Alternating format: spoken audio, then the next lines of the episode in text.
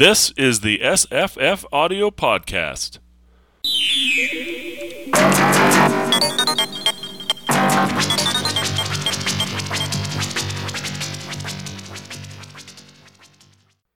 Hi, I'm Jesse. Mm-hmm. Hi, I'm Evan. And we're going to talk about the People's Republic of Walmart, how the world's biggest corporations are laying the foundation for socialism, uh, which is a book, nonfiction book by a couple of dudes. It's, I'm not sure they're dudes. One's Leigh Phillips and the other is Michael Rozworski. Um, Ro- yeah. Rozworski. Yeah. Um, we listened to the, I listened to the audiobook, uh, produced by Tantor. Very good audiobook. Um, you recommended this, or maybe you didn't recommend it. You mentioned this book and I'm like, that sounds great. Um, the cover that I've got I- is kind of boring, but the cover on Amazon for the paper book is really funny. It's, it's like the Chinese flag, but the wall with the Walmart symbol in the corner instead of the star.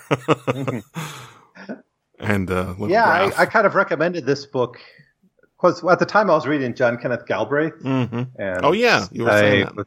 rereading his New Industrial State, and this never mentioned in this book, Mhm. which I guess it doesn't really need to be mentioned, but that book was written like in the 60s, and basically his argument there is the, the U.S. economy is planned. Um, and and it, kind of he says it sort of has to be because you're dealing with these. Actually, one of his first books called uh, American Capitalism. It's about countervailing power, and he argues that basically you get this consolidation like Carnegie and J.P. Morgan. and You get these big firms, and that's just kind of how once you get a techni- te- a certain level of technology, that's it's only big corporations that sort of can manage it mm-hmm. and run it. So, what is you know this sort of destroys the Smithian idea of a free market, right? Of mm-hmm. a large number of producers and a large number of consumers creating kind of the free market. And he says like what you get then instead is countervailing power. So instead you get like farmers co-ops or labor unions or the state becomes the countervailing power sometimes. And they mm-hmm. sort of so it's like it's it's like a kaiju or something battling, right? Humans can't can't fight them. You know, when Right. Godzilla comes in, you need Mothra to come in to Right. take on Godzilla. I wish that was in this book, Yeah. although uh, there's a lot of really, really, it's a really funny book. It even starts Yeah. off funny. Um, I mean, it's not a joke book, but, uh, I don't know. I find people who are like this style of humor, uh, they tend to be really fun to talk to because they read some books. um, and, uh, so yeah, it, there's a lot of, it's not just, you know, jokes and, uh, wry observations. There's a lot of facts in here, lots of stuff I had never heard of before. But um, I remember I got really obsessed with. I had sort of a. I was writing a thesis basically in high school. I sort of forgot about my classes. I started writing every essay I wrote for some classes was about the same topic. I just like spin it because I was I was obsessed by it. And was basically I was saying like um, this idea of cooperation rather than competition. You know, like imagine if we're playing a football game, right? And the goal of the game is to try and get as many points for everybody. we can get a lot more points than if we're all fighting each other or, or even like just the two teams fighting each other, right? But if it's, if it's every player, you know, it's a battle royale, every player for himself, alliance is only temporary. Um, the number of points scored is going to be very, very, very low. And the number of points scored in in a cooperative game is very very high. And uh so you know th- the topic would be something stupid like what is your favorite sport and i'm like frisbee because when you play frisbee you're you're trying to throw it to a person so that they can catch it and when they catch it they're happy and you're happy and then they throw it to you and you're happy and when somebody's deliberately not trying to play the game with you, they throw it up onto the roof instead of throwing it to you, the game is ruined. So yeah. maybe we should do stuff like that. and like there's so many ways you can, you know, not ruin your economy or another way of putting it, just ruin your, ruin your life. Um, by, by, you know, sort of planning things out so that everybody's going to enjoy themselves and get, get, you know, we're much better at, you know, fighting animals like wild bears, uh, when we coordinate rather than we just run around with our heads lopped off, you know? so yeah, that's I, mean, what- I, I just did this this um, YouTube video on Proudhon. I've been very slowly doing these little anarchist p- bits, these little introductions to different anarchist, uh, you know, writers. Just I only have a handful out so far, but I, I did uh, Proudhon's "What Is Property," and he talks a lot there about like this, like all labor is collective, right? Like Right. you never have this individual worker who's like in a in a shop. Even the cobbler, even the medieval cobbler who has owns his own shop, his own tools, is relying on you know his apprentices, a lot relying on the leather tanners, mm-hmm. the tool makers, and you know he can't function on his own. And if someone did live in a cave and make his fish poles or whatever, mm-hmm. whatever kind of the anarcho capitalist, you know, want to say is the they always have these thought experiments like, oh, five people on an island and they mm-hmm. all have their own little corner of the island and they all produce something, they all trade. It's like they're going to make really shitty stuff, right? If you're just all by yourself, not in cooperation with anyone, yep. right? You're, even your Paleolithic hunter gatherer, as you said, they couldn't have hunted much of anything alone.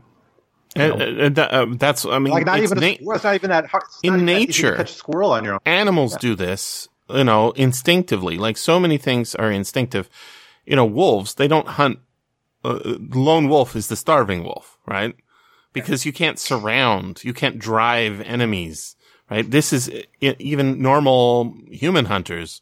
You know, they have beaters, right? Whose job it is to make the animal uh, fly up into the sky and then you know, if you're doing a manhunt, a human hunt, uh, you want to Mm-hmm. cordon off things. It's all about planning and coordination, and and so much yeah, of pushing them off cliffs. Yeah, a lot oh, of that was geez, I of course, pushing right? off cliffs. yeah, you yeah. start some fires here, and you know, you know, d- d- when- you know how the animals react.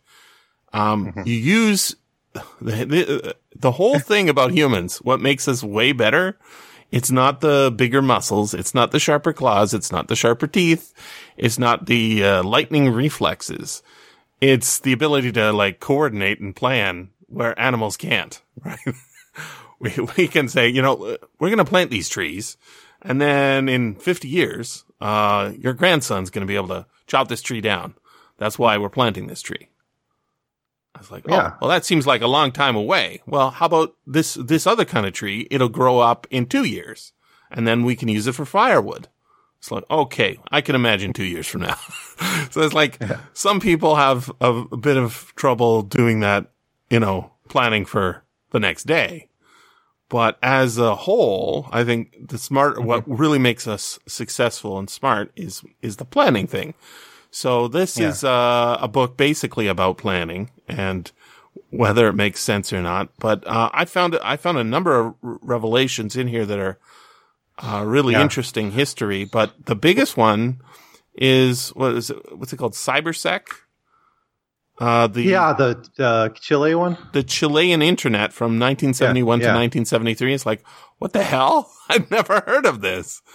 And uh, they barely had, you know, enough computers to get it done. They had lots of issues starting off. They don't even have the model of the internet that, that, uh, DARPA is working on or ARPA, I guess it would be back then. Um, and, and yet, uh, it seemed like it actually was working and being very helpful, lim- limited as it Yeah. was. And, uh, terrible. Why, do- why, why do we ruin this thing?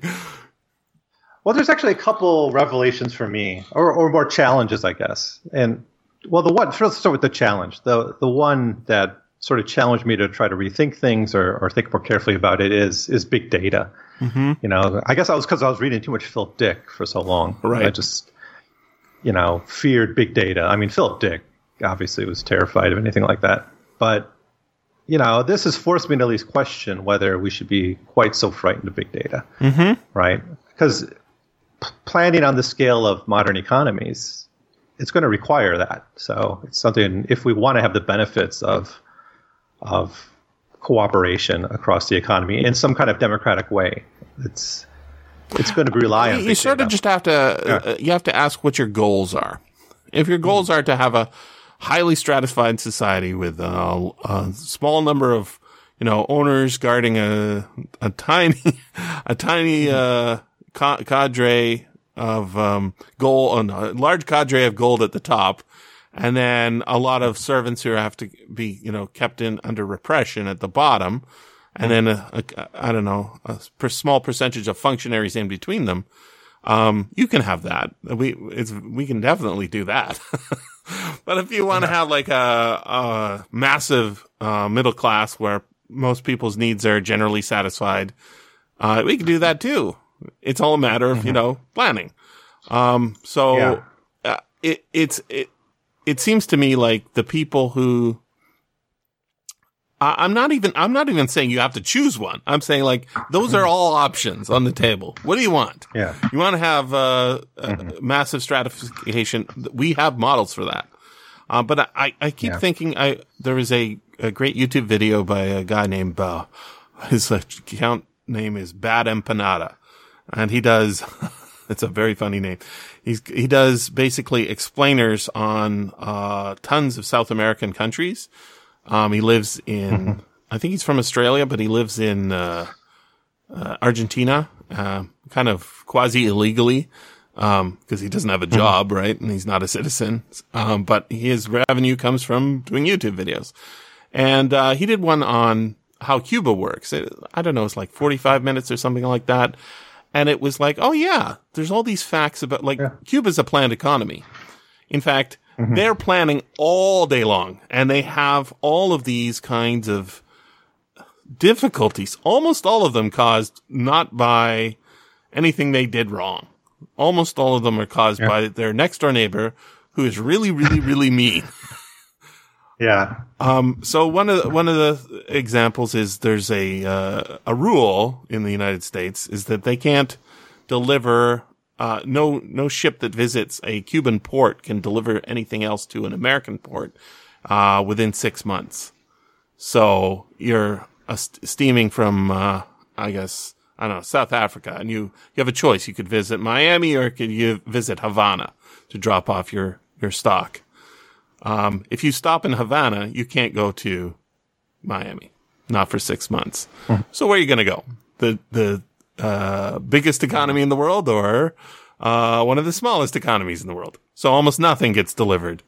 Uh, you know, Cuba has to specially commission their own deliveries, and those ships are not going to be as frequent, and so consumer goods from outside of Cuba are highly expensive um, they still managed to somehow deal with this and not have a terrible economy. In fact, if you look at the outcomes, what kind of outcomes are we looking for? Uh, me personally, I'd like to be, uh, since I'm not knowing what, if you're behind the veil of ignorance, right? This, uh, philosophical idea, um, not knowing what class you're going to be born into. I'd like to be, uh, to hedge my bets and I'd Yeah. like to have good health care, education, maybe a house to live in, right? Um, maybe a job, but th- that sort of stuff. Okay. So Cuba has a, uh, a big, big problem. Um, and yet they, they have better outcomes for their general audience. I don't know, general population than almost everybody in Latin America. And they have the opposite of strikes against, you know, they have so many strikes against them. The only, you know, comparable number of strikes would be to Venezuela. And Venezuela's planning problems are planning problems, right? It seems to me like this idea of, you know, you, you have to plan well is a, is really important. And there's this, uh, I think it's a quote from Mike Tyson, but maybe it's not. Um, it might be from somebody else. Uh, or may, it might be a World War II one and just transformed. It's basically everybody has a plan until they get punched in the face, right? Yeah. Um, you go, you gotta go into there, into that ring, and you say, I'm gonna punch him low, and then I'm gonna punch him high, and then I'm gonna block his blocks, and then as soon as he gets punched in the face, out goes the wind of the plan, right?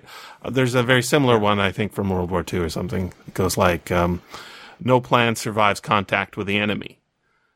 Um, Yeah. so, But I think, uh, like, one thing I think this book was really good on. I don't know if either of these writers were Soviet experts. I'm not sure their know. sources or anything. I didn't have the footnotes, but the the stuff on the Soviet Union I thought was really, really useful because the argument that it it was just not really that well planned. Mm-hmm. They were kind of making it up as they went along, and slow They, reaction. Of course, time. we're under war, inv- foreign invasion, all sorts of problems, and they had this kind of authoritarian kind of political system that they inherited from the czars, and there was, that wasn't going to be that easy to break free from that, and you ended up with just bad planning. Authoritarianism creates bad planning was the mm-hmm. argument that these authors make. And, you know, everyone that I talk to that's on the right or kind of a capitalist defender tends to say, well, the Soviet Union was planned and that proves. And so that's the end. I don't need to argue anything else. I don't actually have to talk about these ideas because the Soviet Union failed. yeah, that's what they taught they me really in interrogated economics class. They uh, uh, the the the word I came away with, and I, it didn't show up into this book until quite deep. Uh, the phrase was command economy rather than uh, planned economy, which is, I guess, the non-pejorative one. I mean, the thing is, is it was a command economy. Uh, Stalin says we're producing tanks, right? More tanks, and you know he has a few consultants, but uh, this is the Maoist economy as well, right? More pig iron. Um, and, and people don't want to tell him the bad news. You know, people are melting down their cutlery to make more pig iron. Um, this is a bad, this is a bad problem because you don't want to get, you know, so if, if you have a, like a, uh, this is why I think the argument you have, uh, you just get a AI in charge. Um, get an AI in charge. It does a poll, you know, I don't know, weekly poll of what people want. What are their top concerns? And then the AI says, okay, this is what, what you're going to do and this is what you're going to do. Um, no politics, just, just getting stuff, m- moving things along, right? And the thing is, is this is, uh, it was interesting. My, my roommate, I don't talk about my roommate very often, but my roommate is, uh, he's a, a planner for like, uh, cargo ships, organizing, you know, what goes on them, uh, when they're going to go and all that stuff. Sounds, sounds to me like a really boring job. but, uh, you know, he wasn't put out of work by computers planning. He works with the computers plan, plan. And of course, this is happening all over the world, right? Anywhere you've got a port, there's somebody whose job it is to coordinate the, the ship loading. And that job is a job that all sorts of different companies need, right? And that's the kind of the, the point of this book is saying, look, Walmart's a terrible, evil company, but they are a planned economy. They are Yeah. trying to get this to happen and like just how retail works in a certain sense, the behind the scenes in retail. Who, who is going to stock those shelves? Well, Walmart says to the company that's producing product for their their stores, you're going to stock the shelves. We're going to agree to what it is, how much you're going to stock, and you're going to come in and do it. We're not even going to be involved. It's like, hmm. oh yeah, of course. That makes perfect sense. And who benefits? Both companies, right? Now, Of course, yeah. It doesn't have And a consumers, perfect- actually. uh, of course. And it doesn't have a perfect, you know, it's not a perfectly equal relationship. I, I read, or maybe it was a YouTube video, and again, a YouTube video about co- how Costco works. Um, and Costco is a really interesting, uh, thing because it started off, uh, when it really started off early, right? There was a, a couple competitors, which they merged, merged with, at least one they merged with. Um, it was designed to be like, uh, wholesale, right? I don't even know if it says that anymore on the sign, Costco wholesale.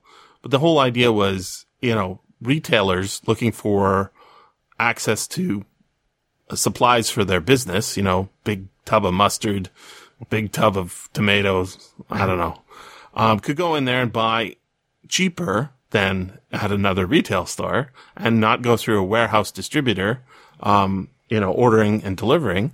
You know, you're having a bit, I don't know, it's something like you're a uh, caterer and you suddenly get an order, you need mustard, mayonnaise, and pickles and beef, right? So you go there, you load up your, your trolley and you buy it and then you sell it as a finished product somewhere down the line. um, the way Costco works is if there is not a company that is producing a product that they can put on their shelves for the price they want, they make that product. So that's why those uh, Kirkland brand products exist. They say, look, there's a demand out there for this sort of thing, but the company that we're dealing with doesn't want us spend that money. Let's produce this product. And so you have way less selection than you do at a grocery, regular grocery store. You have one flavor of mustard at the store, right? It's French's. You have your French's or you have nothing else. You have the, uh, what's the ketchup brand? There's the one flavor, right? There's no, so if, Yeah. if there is no product available at the price they want to sell it for, then they don't just give up. They go and make that product because they have a massive number of stores all over the world that they can supply it with and they don't necessarily want to even do it for all of them. So there's some products that are only made for, uh, you know, the West Coast and some products that are only made for Asia. And it's like, oh, this is really interesting. And then why are their prices so low? Well, people think, oh, it's because they're wholesale, right? they're not really wholesale. What they are is they're de- determined to make their money by having membership renewals. Almost all their money comes from membership mm-hmm. renewal, their profit. Mm-hmm. Almost none of it comes from the retail sale. And it's like, oh yeah, of course that makes so much sense. You know, every year you pay 60 Yeah. bucks and whether you go or not, you are paying that 60 bucks. It's like gym memberships. So mm-hmm. that, that kind of planning, uh, is only able to be done on a large scale. You can't do that in a small little, you know, one mom and pop shop. So Well, I never even even bought this idea that like consumers care that much about having you know 50 different choices. Of course we don't. or whatever. Right. Like, we want the one product that we want. Aldi. Aldi's chain. Do you remember the store Aldi? No. It's a grocery store. I think it's from Germany, and Mm-hmm. it's kind of been spread in the U.S. And I, I think i first started going early 2000s, and it's really spread quite a lot. And back in the early 2000s, when it first when I first started going to these stores, they literally were just there was one type of everything, one size, you know, like one shape of pasta, Mm-hmm. and it was all like just just in on pallets. They just brought the stuff in on pallets, and, and you just kind of like Costco's that way. Mm-hmm. Right, and it was like it saved my life when I was in graduate school because you, you spent a third of what you spent at the regular grocery store. And it's changed a little bit. It's because it's got more diversity, but it's still the same basic format. There's not that much choice, but I, you know, it's always full when I'm there. I think, you know, maybe people actually like having not having all that choice. Uh, it makes your life a a lot simpler, yeah. Because, uh, and the, the other thing to think about is you actually do have choice. You can go to a different store, right? Yeah. But once you're in, right? Once you're in that store, you're going to buy whatever is there. So it's a, um, uh, there are other ways to do it. The way Amazon does it, right? Is, is buy up the, the stores and then the, the, no matter which company you choose, you're still buying it from Amazon, right? Yeah. Um, but, But that, should we go back to the mom and pop stores Yeah, a little go bit? for it. Because I mean, the you know, there's a lot of like pearl clutching about like the mom and pop stores, Mm-hmm. and with these protests across America, it's sort of coming back, right? It's like, oh, like smashing the the, target. 31st of- It's okay. I get that, but you know, you can't. You got to. You can't touch the mom and pop stores because they're so. Uh, they're so precious. They're so crucial to, you know, the American ideal or something. This entrepreneurial ideal. And yeah, maybe there's some tragedy there. There You is. know, some families have been, some stores have been in the family for you know a hundred generations or whatever. But you know, I care about things like how much are they paying their workers? You know, are they providing health care? Are they paying minimum wage to the workers? You know, often they pay less than like Walmart or, Oh, or uh, about the same. if you're an employee of a such a business, you get paid more sometimes than the owner of that business. Ask me how I know. Because I'm required But to pay not sure minimum wage and I can work all day trying to get enough to pay that person. Yeah. True. And then this book goes a little bit into ecology, but more in an aspirational way, saying planning might solve climate change or these other Sure. challenges. Especially but ecology. But Yeah. I think, you know, there, this was a short book. Maybe if they had a whole chapter on this, they could have gone into it more.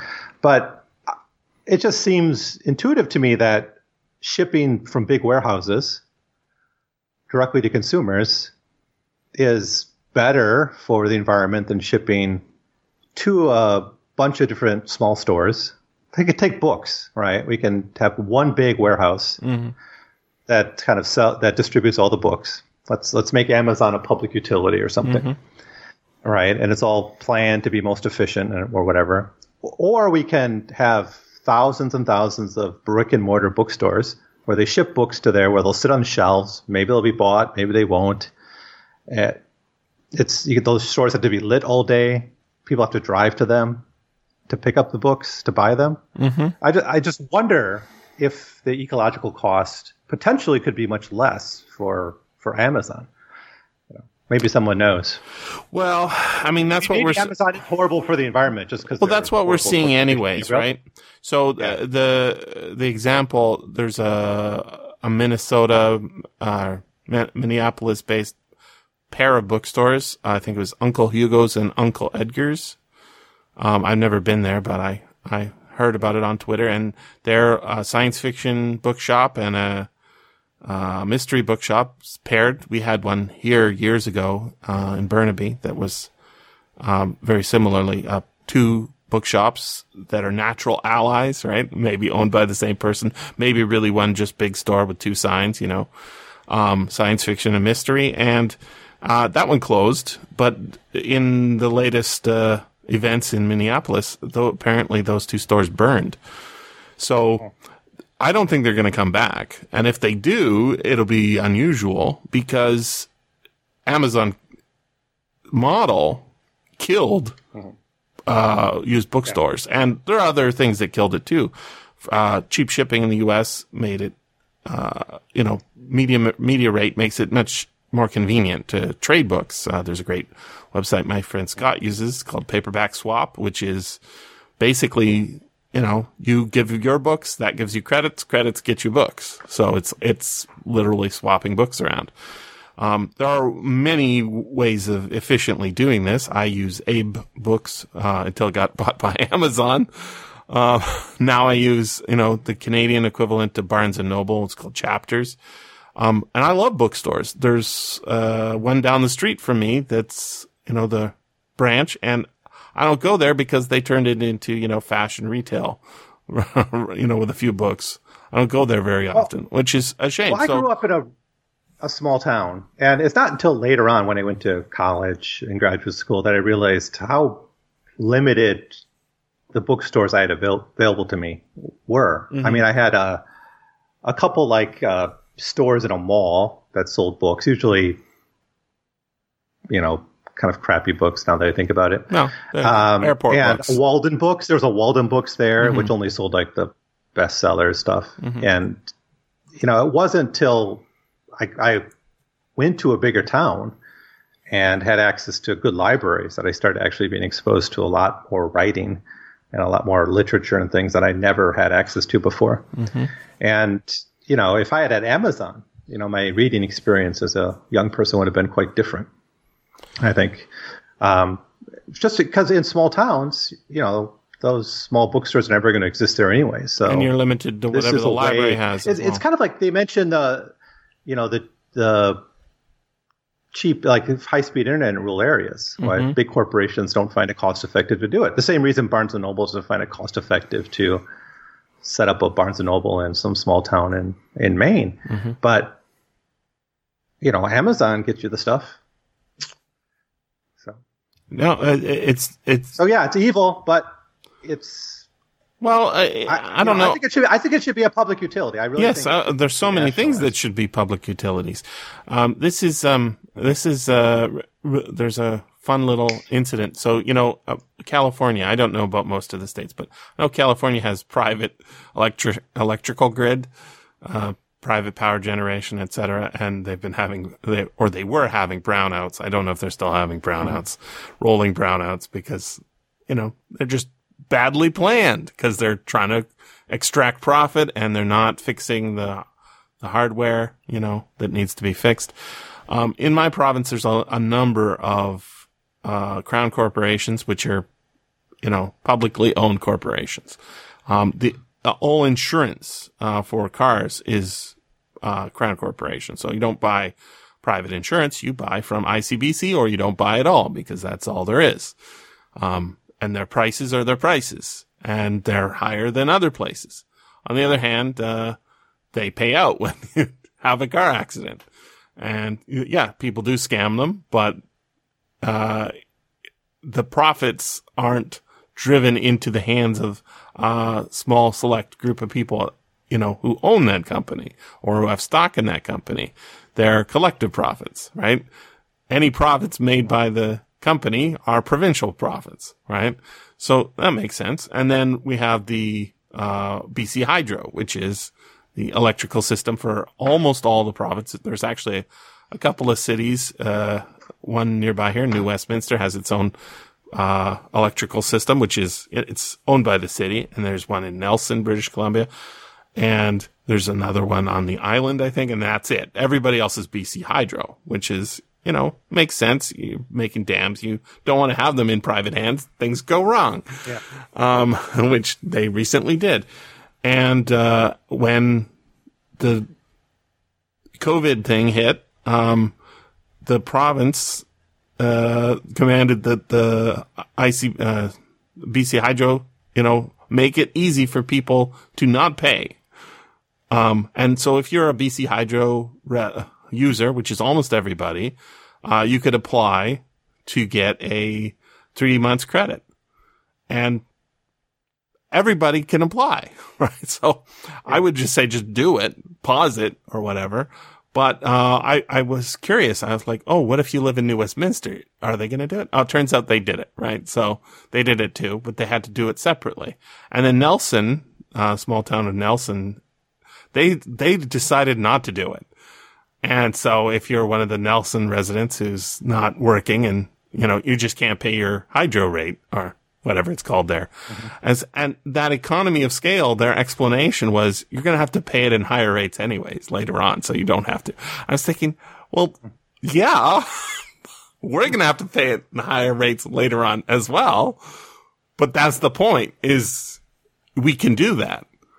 Uh, but mm-hmm. when, so these economies of scale thing where you, everybody gets together and says, this is what we're going to do. And that's like, you you get a lot of benefits from that rather than having mom and pop generating their own electricity, you know, with a generator uh, on their uh, I don't know condo deck.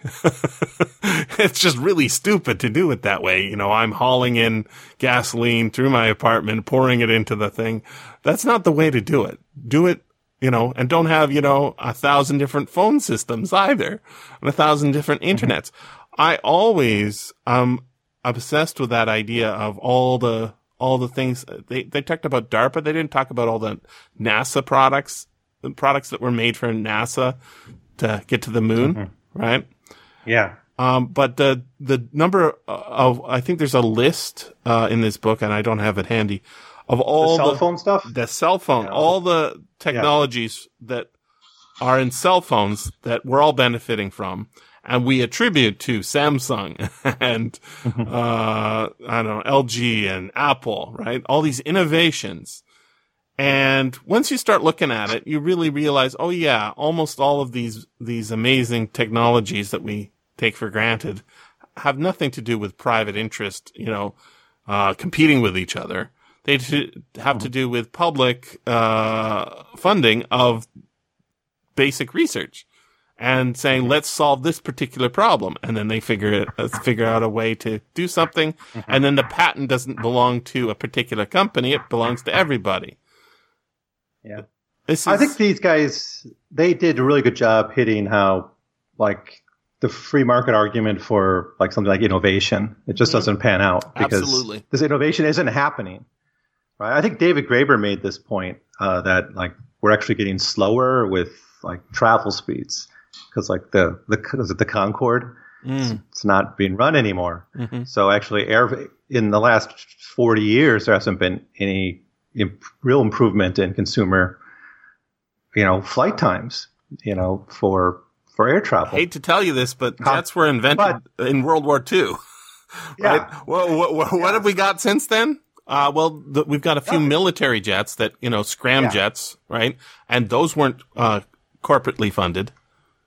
Mm-hmm. I mean, they were built by those corporations at highly inflated prices, but the, the spurring for those technologies, you know, satellites weren't done by private enterprise.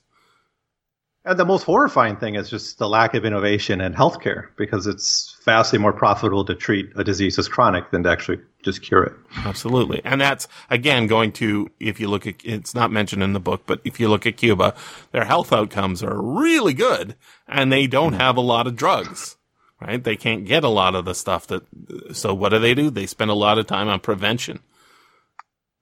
And how, how's their uh, medical Yeah. system? Uh, they export doctors. That's the, one of their main resources, right? But I, I'm- I'm wondering just what could have been like had we continued with like that public, like if we haven't, if we didn't hand everything over to corporations for innovation or see them as the skeleton, you know, or the magic, the magic bullet that's going to solve all our innovation problems. What we could have had if we continued that same kind of, even even something like the Bell Labs, right? That's a private thing, but the you know, the reason the Bell Labs exists, my understanding of it is because corporate tax rates were so high, there really wasn't that much reason to take all that profit in those days. Hmm. So they just put the money that all that money that would have been taxed at a very high tax rate anyways, and just said, okay, we're going to build this lab, right? And we're going to have people just innovate, just sit around and think and do Hmm. stuff. And there was all kind of cool inventions from that too. I There's, sometimes throw that argument about people about why we should have high tax rates, anyways, just because it's not even about revenue. It's to Uh, no, they're incentives. high salaries. yeah. Because if you tax income at over a certain level at ninety percent, there's no reason for businesses to pay those high salaries, and so they'll put that money into workers' salaries Oh, it, it or creates into, massive or into innovation or expanding the company, right? Yeah. Something like that. if you if you if you can incentivize people at the top with cash to do you know if you do x between now and the next quarter um you you get this bonus what happens is they drive i mean they drive companies into the ground i i've seen so many companies uh you know it's an audiobook company, right? They're doing great. They're a family business. They're running w- really great. And then suddenly they, they think they're doing, they're great, but they need just a little more cash. And so they go public and then it's immediately doing stuff it wasn't doing before. Really bad idea stuff because they think massive expansion. Like it's kind of like the way Netflix's shows go, right? Like there's just so many now. They greenlighting, greenlighting everything um, it's almost none of it's good is because they think if we can just dominate the market, we'll put all our product out and then it goes out of business. um, th- there are real good reasons to think that small companies that are growing, uh, are maybe outside the purview of, of, um, I don't know, government takeover. right? Like I, I, I don't know that uh hair and nail salons, which there are a lot of around here, need to have government uh you know it doesn't need to be a crown corporation in my view. um Yeah. because the economies of scale don't make sense when I'm going to a particular person to do my nails or my hair, right? I'm going to that person, not to that company. And if I don't go, which I like, I just got my hair cut recently, right? If I don't go for a while, it's not the end of the world. Um, where you want the, the companies to be very responsive to the needs rather than the desires is in the big moving stuff around thing. So does it make sense to have every, every grocery store deliver instead of picking up? I'm not sure. Um, I, I think it depends on the costs, you know, that 99th delivery thing doesn't, then, you know, get it 99% of the way to you. And then the 1% you have to go to the, to the, I don't know, post office to pick up your parcel. Um, on the other hand, if you look at how efficient it makes things to have them delivered right to the door, right? Basically, it isn't a question of ideology at all. It's a question of does it make sense?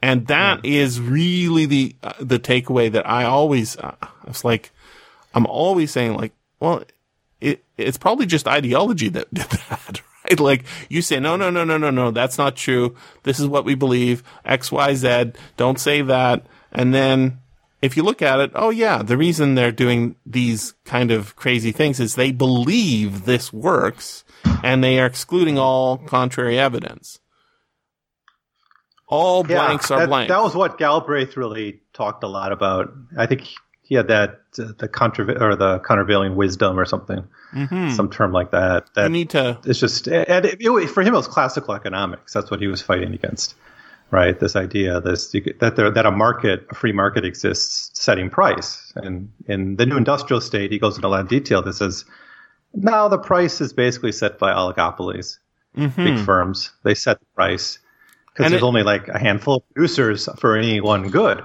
right. Um, so And there's input costs. free market? There's- doesn't exist. It's just it's not even an issue. Should it exist? It's you know it's it's a fantasy world Mm-hmm.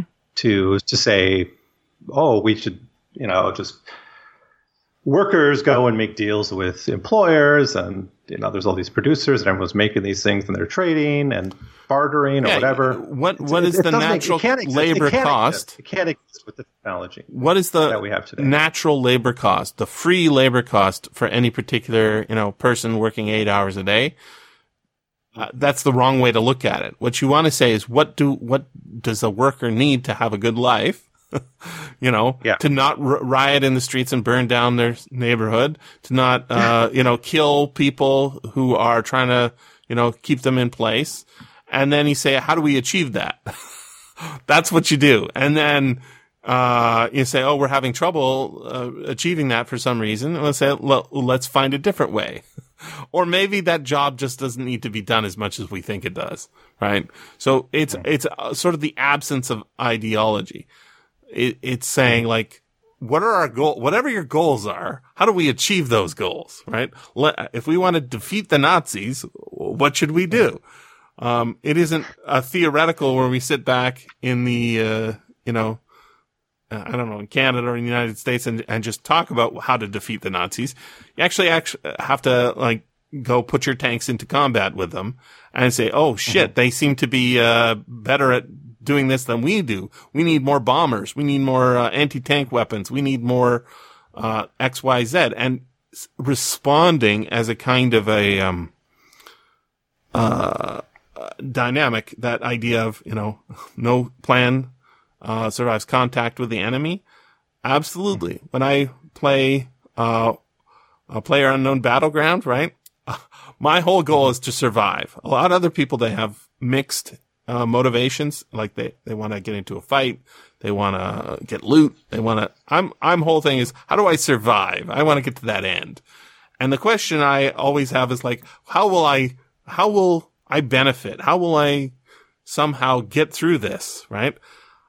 And I have a number of sort of default modes like, okay, if you get attacked, run away. this makes sense. Um, if, if, uh, you can, uh, survive better by, uh, taking the fight, then do that. And I'm not necessarily saying I'm the best player at all. I'm not. I'm just not that fast. And there's lots of things that go wrong. And you, you know, you're playing with people who are not helping you win. Right? There's all sorts of things like that. But It's a very William Jamesian approach, right? What's true works. The pragmatism, Right. That's what he And- called it. and- like, what is true is what works, and And and, when I that- have a that's plan, what made that that Uh, I, I'm just saying, when I have a plan, like I'm going to go here and get a glider, which means I need to get some gasoline. I load up the glider. I'm going to go land on a mesa and sit out the game. Right. I also have try and have a default other thing to do if that doesn't work out, right? Oh, there's another vehicle here.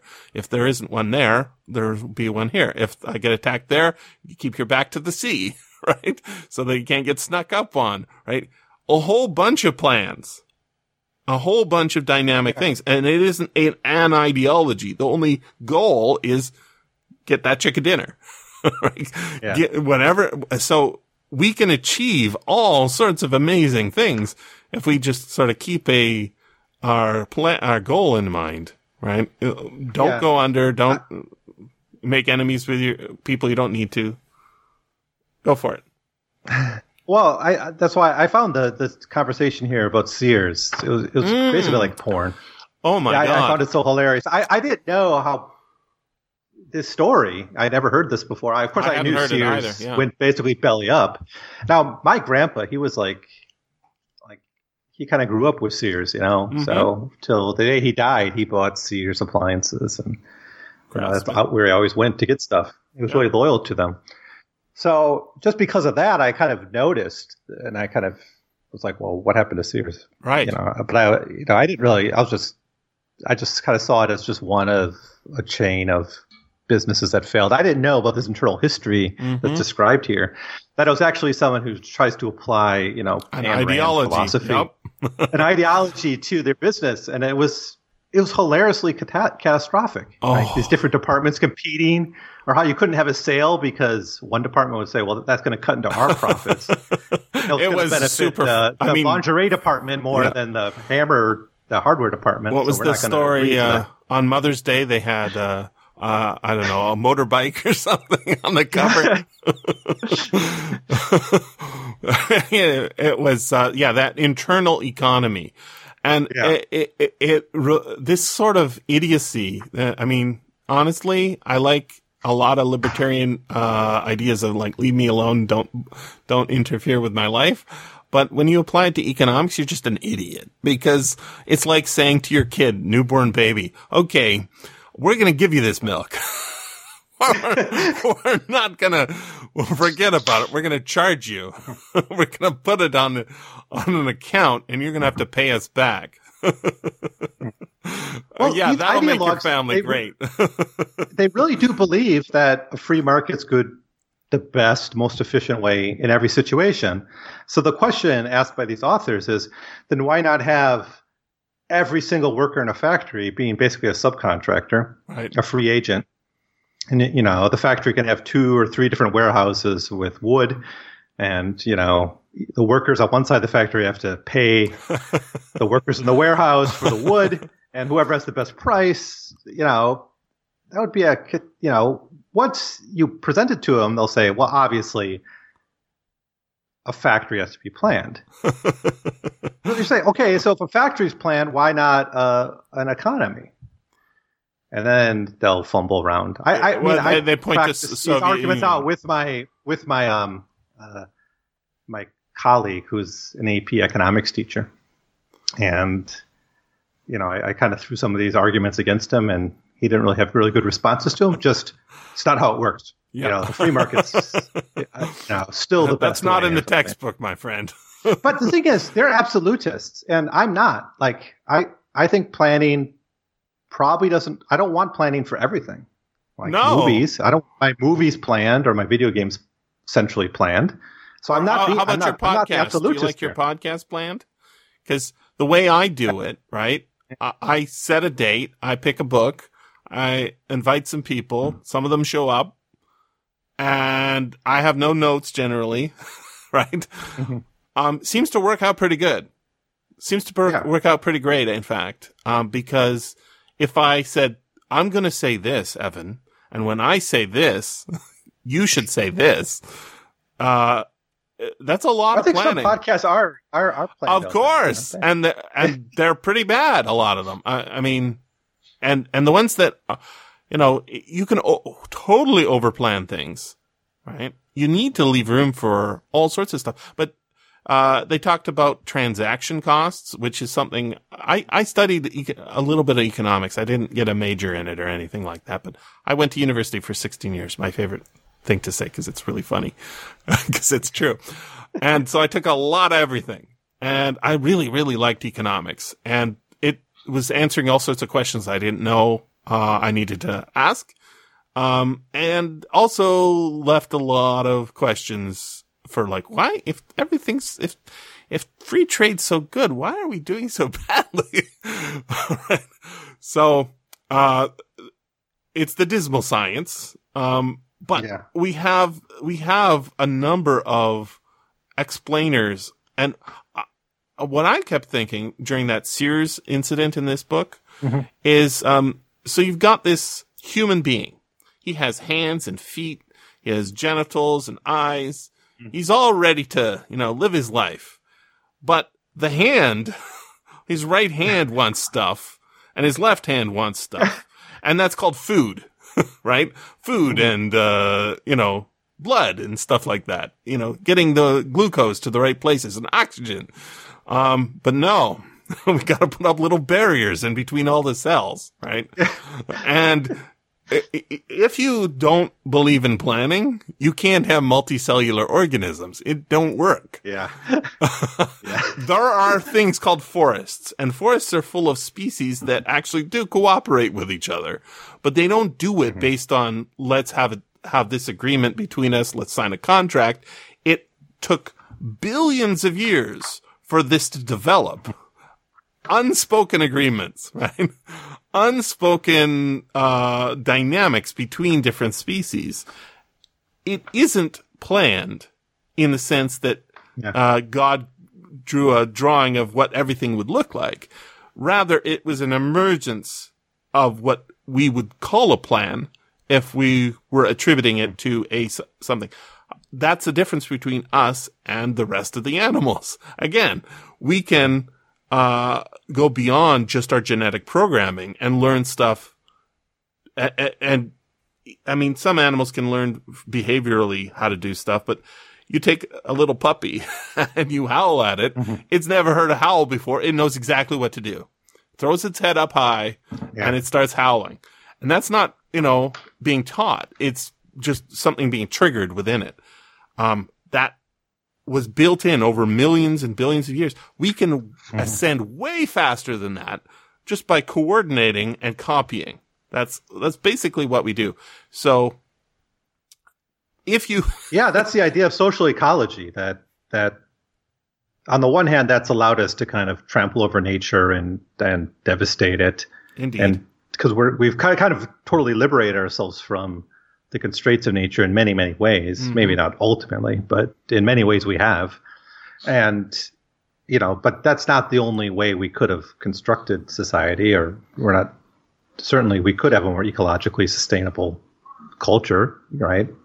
And because we, and partially because we can do things that animals can't do, and then one of those is plan and organize societies and structures and even ideologies, even ways of thinking about mm-hmm. things can be cultivated. Can transform the way we interact with each other and the and the world around mm-hmm. us. It's very, very handy. Makes things Yeah. happen. And I'm in favor of it. Um, if you're, if you're not in favor of multicellular organisms, uh, libertarianism might be for you. But I think the, the thinking of the just the complexity of just one multicellular organism, especially us, yeah. it, it's kind of akin to the economy we have. I like he mentions how many products during like in the, just in the Soviet Union were being produced and how the kind of the central planning mechanisms kind of started breaking down because they didn't really know how to handle these thousands and thousands of different consumer goods that were emerging in the Khrushchev era, mm-hmm. right? And that put strains on that. But I think one lesson of this book is they didn't have the technology Yeah. That's, uh, That th- we they're have now. leaning very heavily on that as an idea. Is like, like partially the big data, uh, and and that's why they think Walmart, Amazon, these companies are the vanguard almost because they're the first to kind of put all this technology together into the planned economy. That's why they're planned so well, mm-hmm. right? Not necessarily in every way in a beneficial way for all people, certainly not to the workers, but you know we're Yeah, at a Sears- stage where we Sears' have the business computer- model- computing power. Sears's business model wasn't broken. it was it was a broken it was a company broken by its directors, right? It was a company broken. It was actually kind of the Amazon at the time, I think. It uh, absolutely. Right, I, I used to work for Sears. Uh, I didn't Yeah. work uh, directly for them, but I worked for the catalog. And one of the things that was so great about the catalog is you see something, you order it, it comes in the mail, right?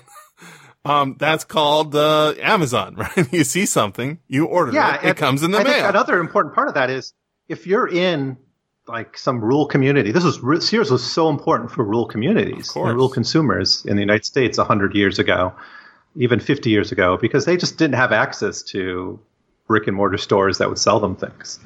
So Sears, Sears or other similar companies was the only way you could get those products. But I think that's that's my that was my experience, Mm-hmm. and that was their success, right? with That- Amazon. It, is delivering access to things. Delivering product that was wanted to the place that it wanted it was wanted, right? And you would order something from the catalog. If it didn't fit, you sent it back, just like Amazon. The the model is not different. It's just the the the scale, um, you know, the the uh, speed slightly improved. Uh, not even always slightly improved. Depends on you know your mail system. And Yeah. So uh, the I think The recommendations. They made a big deal of the recommendation system. Yes, and that was interesting too. yeah. Yeah. Because that's something like uh, uh, early on, uh, and I don't know, at the web, I guess. Um, I was writing reviews for IMDb. I'm writing them for me, right? I like, I watch the movie. I want to write about it. Um, and then I realized, oh yeah, I'm just helping whatever company owns this thing, um, make money. Why am I doing that for free? I'll write it on my own website, right? And people do that. uh, Everything. Every time we end a Skype call now, it says, "How was your call?" like, Yeah. thanks. You, you're eating a little bit of my time.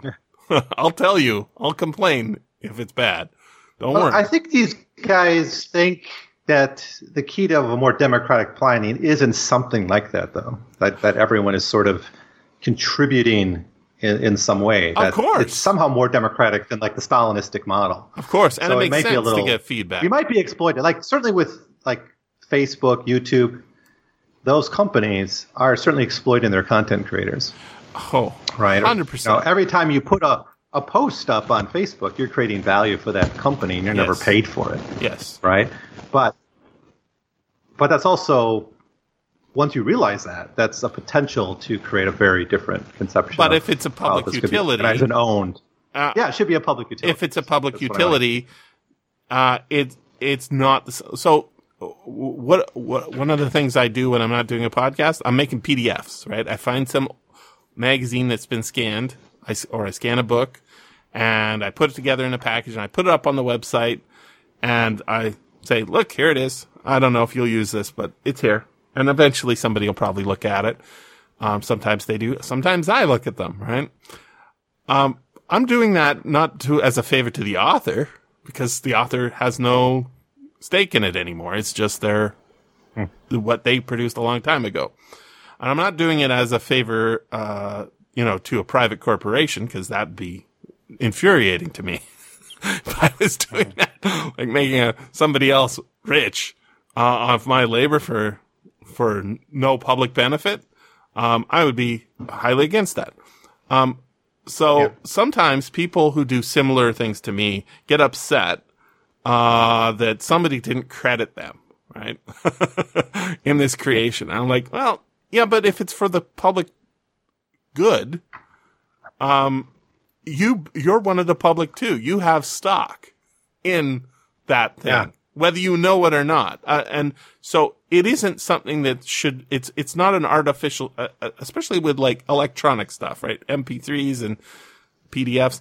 It's not, uh, a scarce thing. It's the opposite of a scarce thing. It's an infinite thing. And so whenever some new magazine with a bunch of stories in it is, uh, brought forth to me, I find it, I can share that with other people and it's wealth that grows. It doesn't get diminished when someone else takes a copy of it and reads it or adapts it into an audio drama or whatever. It's something that grows. But as soon as you say, no, we're locking this down and, uh, it's owned by this corporation, it's this patent, set of patents that we own, and you can't do this and you can't do that, then that is a disincentive to do the work, right? So, uh, so mm, again, I'm saying like, you, if you turn a lot of stuff into public goods, you can actually have more contribute. I'd be happy to give feed. In fact, I just did give some feedback this morning to, uh, I don't know, some government MP's, um, proposal for UBI in Canada, right? They wanted signatures to present to the parliament. I'm like, sure, I'll sign that. Absolutely.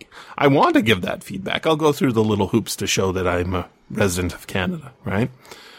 That's a good thing. But if I do those same things for Amazon, I review the, I don't know, butt plug I got from, from Amazon.com. Great butt plug. This is exactly what I needed to do. Plugged me up real good. then, uh, I'm actually helping Amazon and Jeff Bezos. And sure, whoever reads it, if it's a good review, I guess gets some sort of benefit. But I'd rather just it ben- that review benefit everybody, right? So yeah, we, we can, t- we, we could totally, uh, worry about things being taken over by governments or, you know, crown corporations. There are things to worry about there. Absolutely. Uh, things can go wrong, but the benefits are also tremendous. And why aren't we spending way more money on getting, uh, you know, we should be acquiring uh, patents, right? As a public, acquiring patents to put into a database for everybody to use. Why not? Well, that, that goes even goes back to the 18th century. I mean, Denis Diderot and the Encyclopedia. Have you ever studied that? Mm-mm. It's a great text of the Enlightenment, right? This multi-volume took decades to write. Diderot was the editor. He got you know thousands of writers from all over Europe to contribute, mm-hmm. and a lot of it was just like farming technology Wow. or industrial technology. And it had the imagery, and these this is stuff that'd be patented and it'd be copyright violations if it was done mm-hmm. today. But this was stuff like this is what farmers are doing in this part of France. You know, you know, maybe farmers in England can learn from this. Mm-hmm. So if you go, if you just flip through the encyclopedia, because it's all in French, unless you can read, you know, I guess it might be translated. I don't know, but I just flipped through it, and I was just amazed at just all the schematics of different technologies, like this type mm-hmm. of iron, this type of steel plow, or this type of well, and pages and pages of that kind of stuff. And I was just like, this is a public good. It is a public good. make And it, it isn't like just like a theoretical public good is like, oh, wouldn't it be nice and everybody be happy? No, it's like, this is actually really needed. Somebody needs to do this. Right? And they say, oh my God, finally I can solve this problem I have.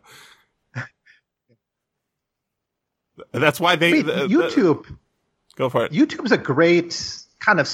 It, it's kind of communist, I think, except that it's owned by a corporation, a What, capitalist you got, corporation. you're saying millions of I people mean, you got- uploading content to help other people? That, yeah, you think it's that's literally? I to, it. from each according to their abilities. I have an ability to do something. I make Yeah. a video. Yeah. I know how to train a cat to sleep through the night Right. because I just watched a video like that. You know, so someone out there help me because I need to start training my cat to sleep through the night Mm-hmm. so I can get a decent night's sleep, and that's what I needed. So two each according to their needs, and then someone who had the ability. And in fact, there was dozens of people who had that ability, and they put the videos. yeah, it's And there's a there's a built-in feedback system that I'd be happy to participate in if it was publicly owned. But uh, I don't put thumbs up and stuff like that. Generally, I don't leave comments because I think, why am I helping uh, Sergey Brin get richer? why am I helping uh, this platform which has serious problems of censorship and demonetization? Um, look, there. I'm not sure advertising is the, the, the way it should be funded either. But what I can No, say is, it- let's do one thing again at a time. public utility is the answer. yeah. Like, I, but at this point, I'm not sure. I mean, is there going to be a competitor that's going to just come up, some guy and working in his basement who's going to figure out some better platform, or is it just so ingrained in our kind of Nothing culture? Forever. All profits are temporary. Yeah. This is something I've always I, I suppose I, maybe people in the past thought like, what was the what was before Facebook? What was that?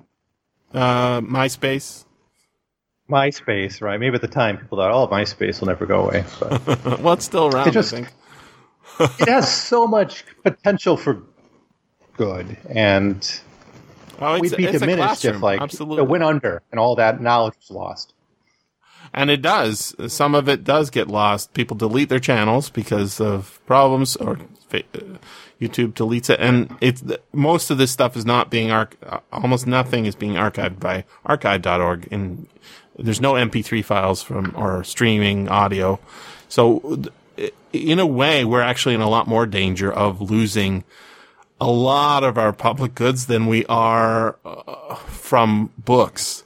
So I know nobody thinks about this right now. They're all busy with whatever it is they're doing right this minute, right? But when Well, I think, of I think of the poor social his- I yeah, just think of the poor social historians 50 years from well, now. we're trying to creating we're creating a new dark age. We're we're creating a new dark Yeah. age for our our descendants, if there are any, in 500 years. If you don't like, if I have a book and I put it on my shelf and I die and somebody puts it in a trunk, somebody puts that trunk up for sale and it ends up in somebody else's library 500 years later, um, and then Google comes and scans it, uh, we still have that knowledge. But right now, with all the digital content being created, it's n- almost none of it's being archived. We've got archive.org, which is doing the Wayback Machine, which takes snapshots of websites. It's almost all text and images. There's almost no video and virtually no MP3s or audio. And they don't archive all the millions of and even if even when they do archive stuff, you know, they're taking snapshots of Twitter feeds, right? It isn't such that it's searchable. so if you have the address of a website that you know existed back in uh, 1998, um, you can find it, but there's no search engine for 1998. And these are best done. These are things best done by um, big organizations, whether they be governments or public uh, uh, crown corporations, as we call them, or whatever. Because who who is ar- who is archive.org getting their money from? From people, right? It's not coming from governments generally, and and it's and it's not expansive enough. So.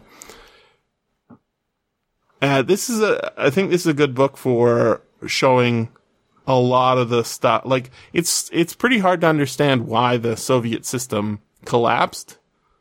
Uh, because the, the story we're told is that, uh, Ronald Reagan outspent them on nuclear weapons.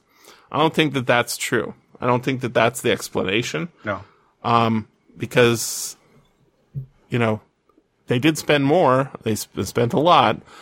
Um, but I don't think that that's the explanation. I think there's other things to, to go in there. And a lot of it was probably, uh, cyclical in, in, I, I, I'm, I'm not expert enough to say, but I mean, I, I think a notable thing about the fall of the Soviet Union is they broke up precisely into 15 ethno states. And, you know, the, for better or for worse, and maybe for the better in a way, I mean, it's maybe to the credit of the Stalin era leaders that they did actually cultivate ethnic, these different nations. And, you know, there's a great book about this called The Affirmative Action Empire, which argues about it's really about Stalin's ethnic policy and how they really worked to create these different national identities, you know, and put them into the state kind of as separate entities. Mm-hmm. So these national identities remain. They weren't kind of homogenized into one single Soviet kind of new man, mm-hmm. right? And during the war, kind of you got a much more strong Russian nationalism emerging, and that kind of exacerbated, I think, that. So there's an ethnic dimension to the fall of the Soviet Union, mm-hmm. in addition to like the planning, the kind of the, you know, the just the difficulty of transitioning to a consumer economy from the heavy industry economy, mm-hmm. like talked about in this book. Uh, but nevertheless, I mean, that achievement of beating the Nazis, industrializing Russia, and like being the premier space power like, Yeah. in 30 years. it's amazing. even with all, like all the chaos of, I mean, the argument of this book is that it was kind of, at least for the first, you know, 20, 30 years, pretty poorly planned because people didn't really know what they were doing. And, you know, there was bad information and, you know, not really proper communications and, And there's resistance some and, and all these things. disincentives caused by Yeah. probably ideology. Yeah. It's, It seems and just that this authoritarian approach, right? Yeah. I think when you th- the command economy idea, this that we're gonna we want so much steel produced, so then there's an incentive for people to say, oh, we produce this much steel, or to overproduce uh, something that's not needed. You get those bottlenecks and those different problems. That's that's all true, but that wasn't a problem of bad. That's just because the planning was really poorly done. yeah, the consequences of failure were um, bad, so you try not to have that be on your report. it's on somebody else's report.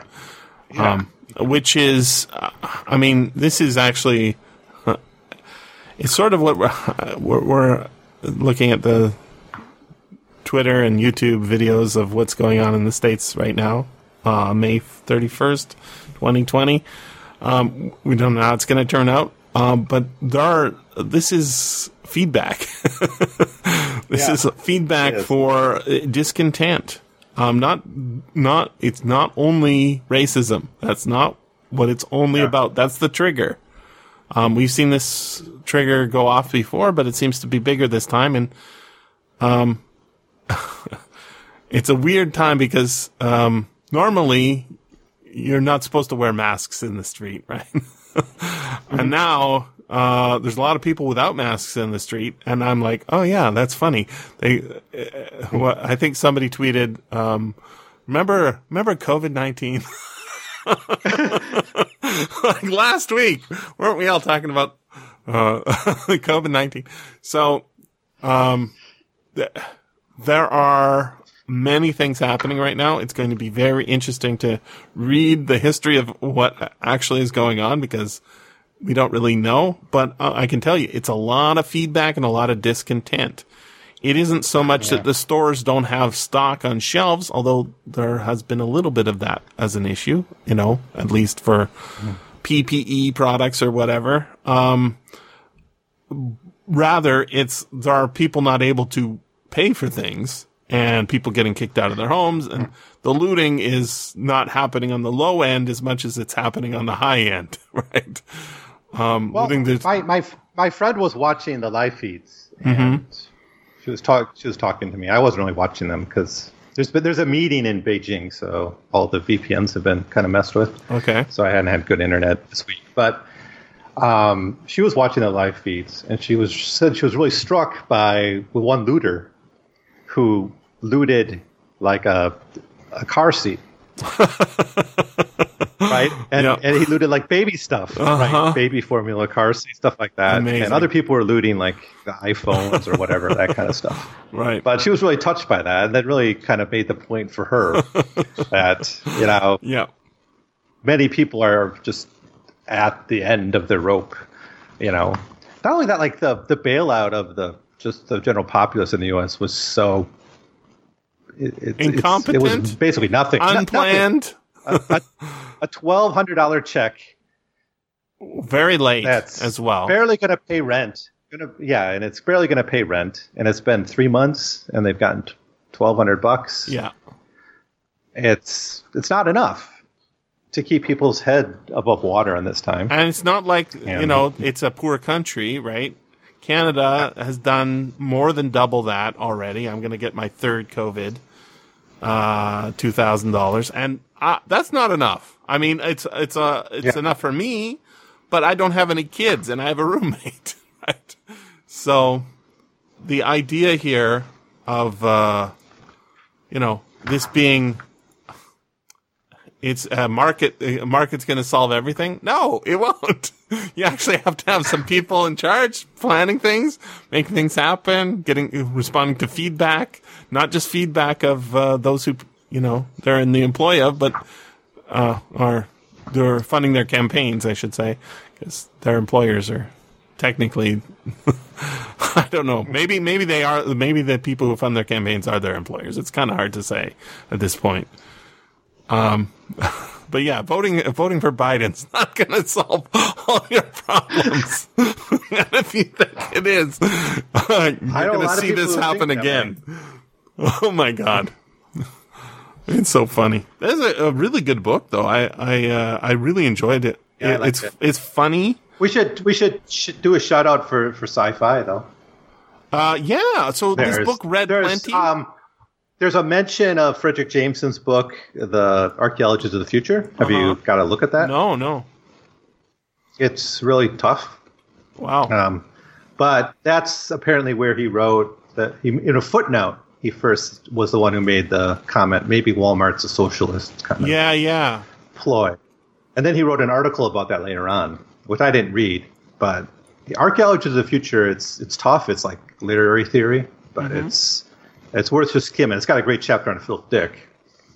Um, but he wrote another book more recently called An American Utopia, where he talks about uh, basically his thesis there is that since the Americans fetishize the flag and the military so much, that should be the the vehicle for socialism, a universal army, Wow. basically universal conscription.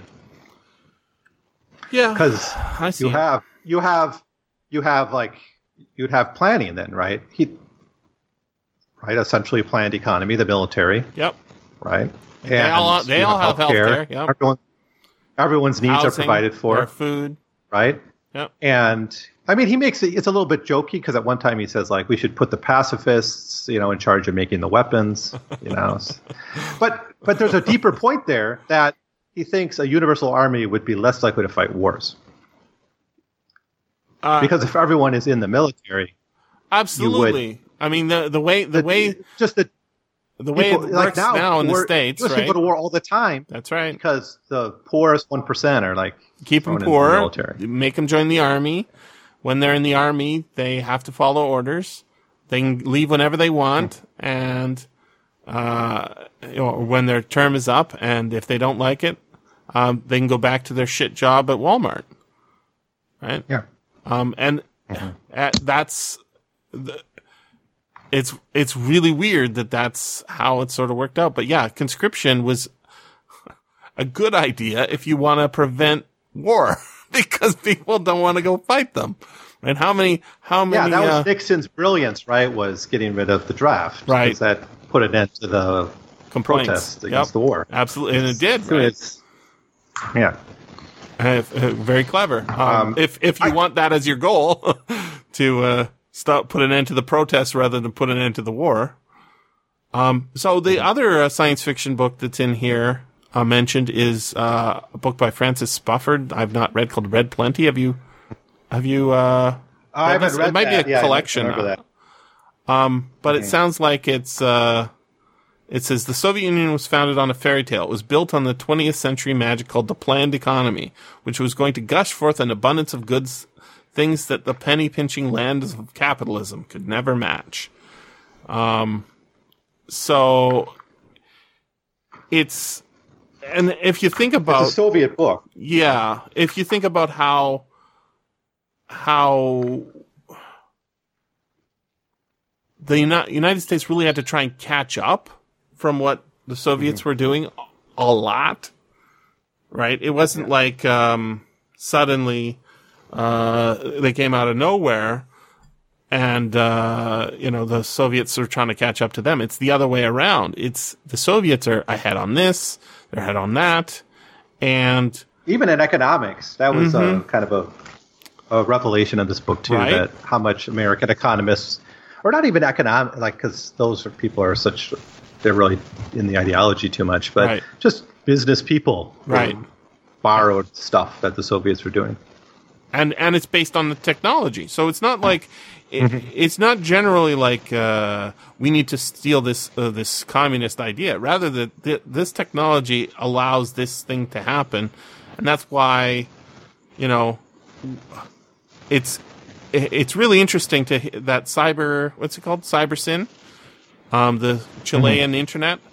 I was like, oh, Yeah. uh, it makes so much sense when when you read about the history of aircraft, right? Airplanes. Uh, the Wright brothers weren't alone.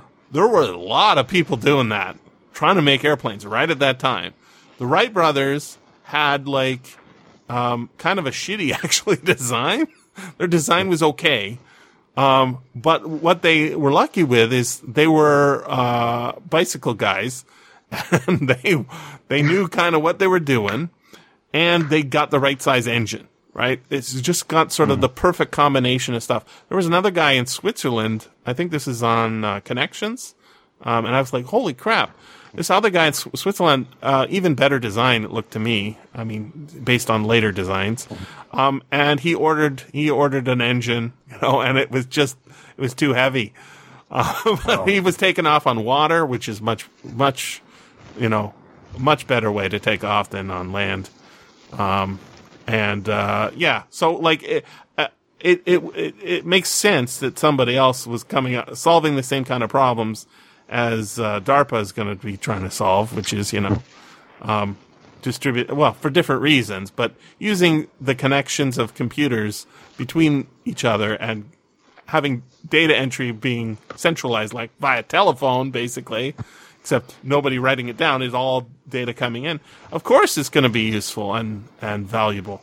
I mean, imagine if we turned off the internet for the world right now, I think we'd be in more trouble than any kind of, uh, uh, disease, right? Because everything is run through the. Inter- I mean, uh, the f- I don't even have a landline phone anymore. How would I?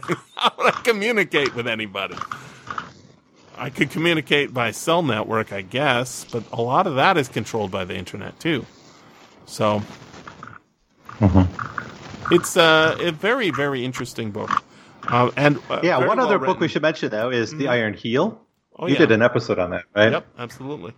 So there's one of my favorite chapters in the Iron Heel is when he's having this socialist meeting. Ernst Everhard, the protagonist of the story, he's having a meeting, and it's a, it's a socialist meeting, and the grocers come, and the grocers say like, "We're with you. We're with the revolution," because they hate like the the Walmart, essentially the equivalent of the Walmart that's that's entered into their destroyed their business. And I said, "We're with you because we want to go back to the we want to get back our mom and pop grocery stores." Mm-hmm. And Ernst Everhard goes into this long speech, and so much of that novel are just long. It's a lot of long speeches, yes. Yeah, but this is a good one uh, because he says, "No, we're not going to restore your little mom and pop stores. We're going to take over the Walmart, and we're mm-hmm. going to we're go- we're going we're not going to turn our back on progress. You know, we're going to use progress to usher in socialism." And I was actually kind of surprised these authors didn't mention the Iron Heel because Jack London made the same argument that these guys made are mm-hmm. making. Well, not years ago. not every, not everybody's as well read as you and I. Yeah, I suppose. Um, I want to point out also that you know, uh, as much as we lament the passing of bookstores in favor of online bookstores that deliver, Me, not so much. uh, I, I, I I'm of two minds You about talk it. about comic book stores a lot, right? That I was going to bring that up. So comic book stores are different. And you know, Amazon does not do, it does do comic book sales, but they don't do floppies generally. A- And the services that do are very disliked generally by, I mean, there, there's a reason they're pushing so hard on comiXology for everybody to get into digital comics. Well, fuck you. I don't want digital comics. I want to not read from a screen. I want to read I want to read a floppy. And I also like this idea of maybe keeping things um, uh, for Yeah. future generations. Um, you own it in the sense that you can access it whenever you want by turning on a light or going outside, right? Um, anyways, uh, comic book stores are kind of uh, outside the loop of regular bookstores. I just, I literally just ordered some books from Chapters. I got three in the mail in two deliveries, and one of them has a bent corner. And I'm like, God damn it. If I was in the bookstore, I wouldn't have picked this one up. But, you know, whoever packed it didn't care or whatever. But honestly, it, it's not that big a deal. If you get a, a bent comic book, um, it can be like broken. It's very easy to break comics. There, there's a reason they're called floppies, right? so they're kind of immune. Um, and this is actually the same reason I, I talked to the librarians. the same reason the libraries don't stock floppies. They stock newspapers, but they don't stock floppies, uh, you know, regular comic books because they're just too f- fragile. They get damaged too easily. Most modern magazines are put together with, not that there's not many, right? With glue and, uh, you know, heavy paper. Comic books are very easily damaged. So there's kind of a cutout for them in, they really do need to be in stores or at least they need to be in a way safely delivered to you. And because their price point being lower, it's almost like they can't. Uh, they can't be done through the normal systems. At least not the way we've set it up now. I mean, it, it doesn't make a lot of sense to get a bunch of packing peanuts, put a bag in a board, and uh, put that in the mail because the cost of the delivery of that comic would be way too high. So there are, uh, this is why, you know, as much as I complain about how many nail salons and hair places and teeth whitening spas there are around here instead of bookstores, it makes sense, right? Cause you can't have your spa day delivered through the mail. maybe you can, but maybe you shouldn't. Um, so uh, this is what I'm saying, you know, you can't be ideological about it. If comic book stores were to go by the wayside, I think it would have to be because of some new technology which we can't foresee that allows them to be worked around. Whereas that is not true with regular bookstores. It's just not true. You you can get mm-hmm. your books delivered through the mail, and likewise, you know, you can't get your car fixed through the mail. right? Maybe there's a, some service out there that comes to your house and takes your car away and fixes it for you. But I think that's the whole purpose of having a car is that you can take it to the shop and have it fixed. So, uh, we have to be, uh, cognizant of that ideology is always the enemy.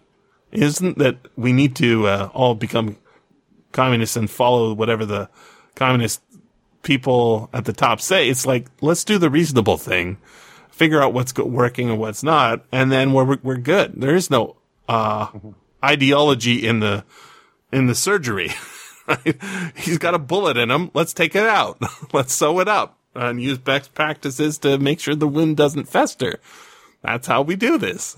it isn't an yeah, ideology. Once, once these what we call socialist reforms are implemented, people usually don't no, they, they just like get them. protesters in the United States saying, "Government, keep your hands off my Medicare." Right, right. Or keep my hands off my Social Security. It's like it's been just take it for granted as a as a as a, a right that you get this that it's it's not even seen as what it is, which it yeah. is kind of a socialist redistributive program.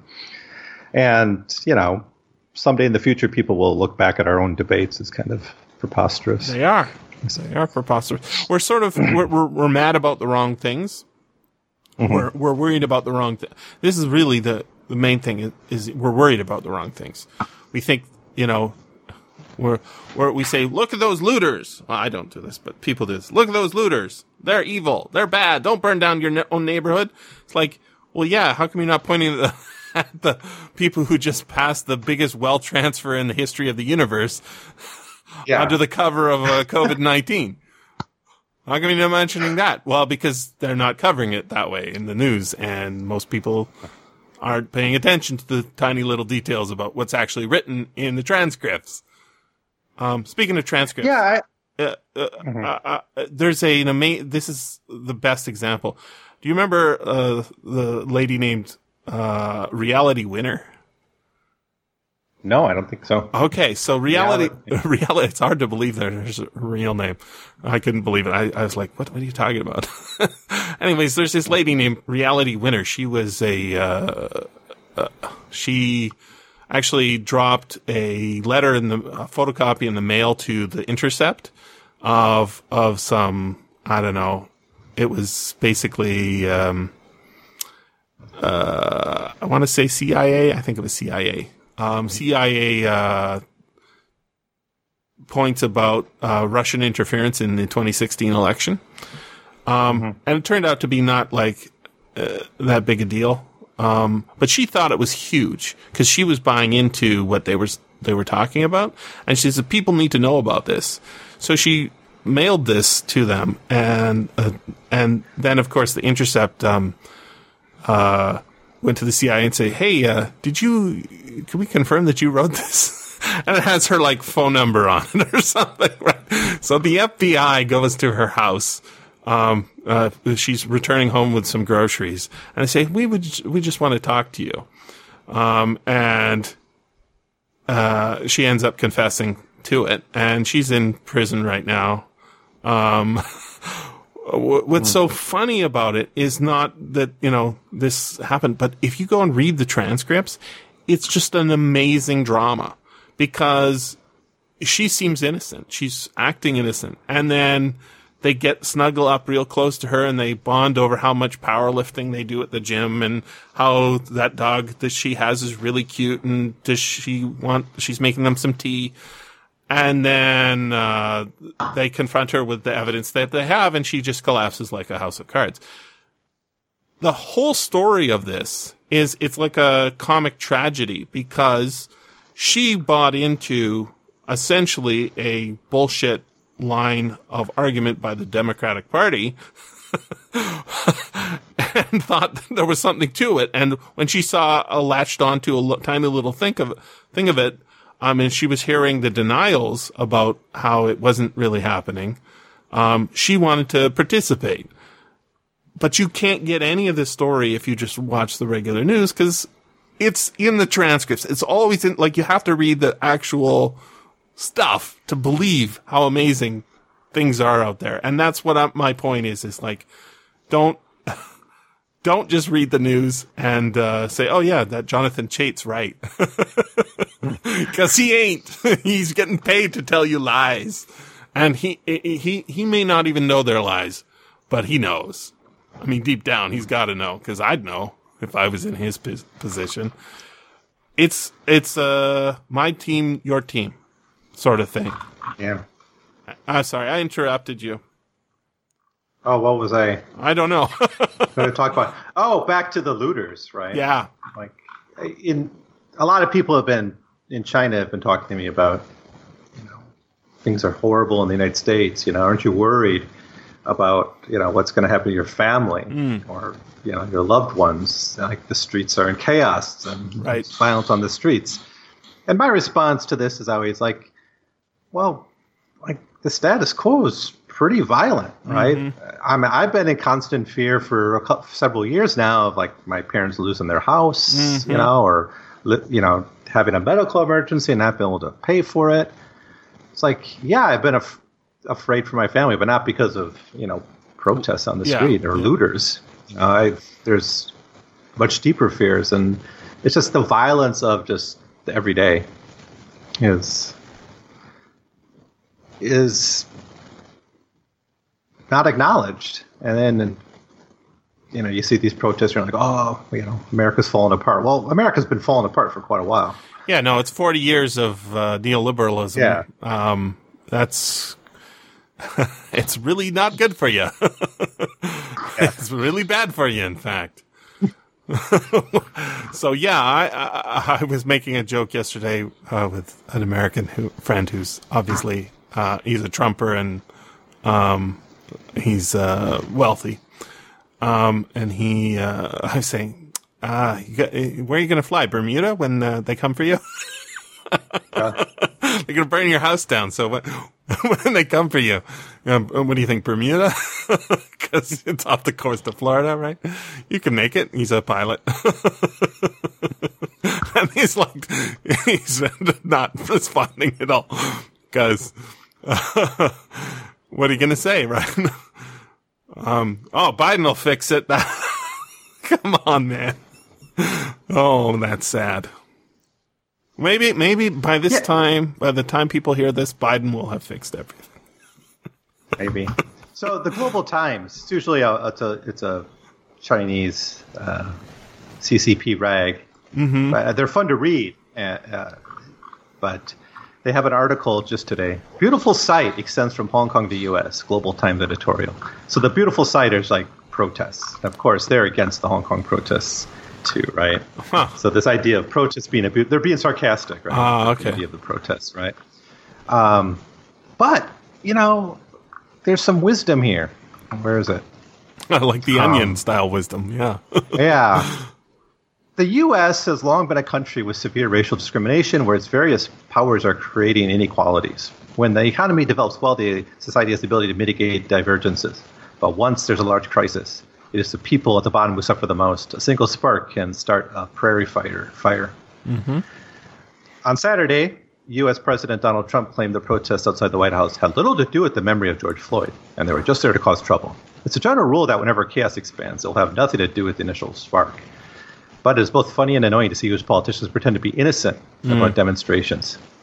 You know, I think they're kind of they're right here. Oh yeah.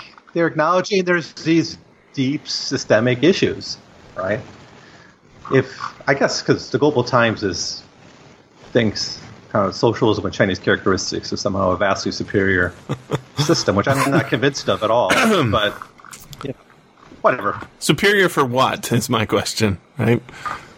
S- You know, i- i- is it superior for creating a? because there's a lot of expats here Yeah. who are like just they just hate the Communist Party of China. They Hmm. they kind of don't like China that much. and Mm-hmm. They're always critical of it, and they they end up being kind of pro-American and they're always sticking up for America. And then there's other expats who kind of just embrace China and and turn their back on America entirely. Hmm.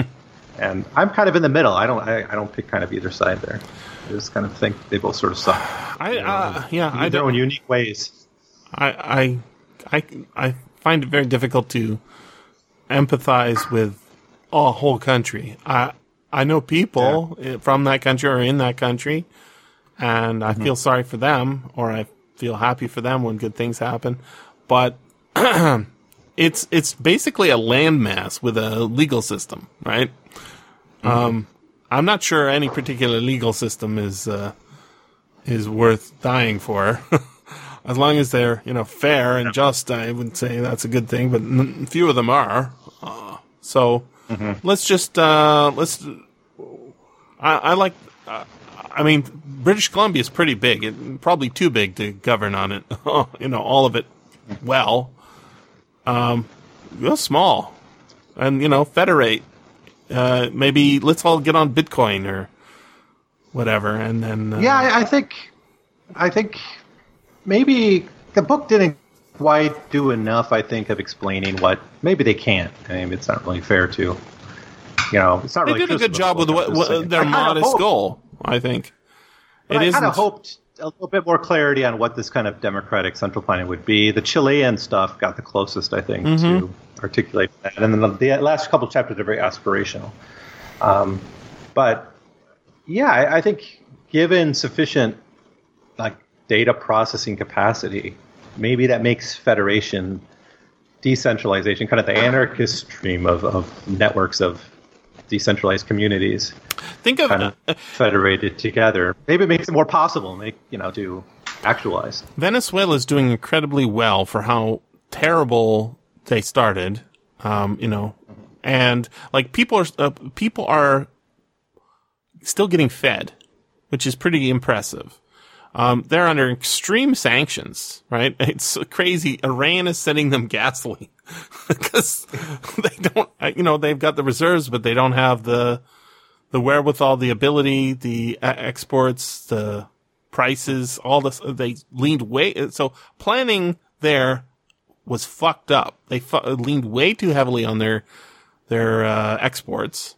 Um, and, so you can screw things up by pl- planning badly, but they're also doing incredibly well. Like just think of you know the a recent aborted attempt to uh, overthrow the government by uh, American mercenaries. Like they got those guys really fast, right? Um, and those guys were badly planned. But, you know, they were like f- sending tweets about how they're going out to overthrow Venezuela. you just have a, few, like, you can, you can have kind of competence and, and skill and, and, uh, get the outcomes that you want if you are able to dynamically change your plans when they are going awry. Yeah. I think that uh, that that that's not so much emphasized in this book as much as that's the takeaway. I think you know, looking at all the different examples of where things went well and where things went badly. Um, ideology seems to be the thing that really fucks you up.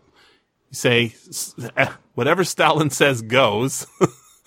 um, mm-hmm. it's okay when uh, he's saying the right things, right? Build more tanks, move back to, from the Urals, right?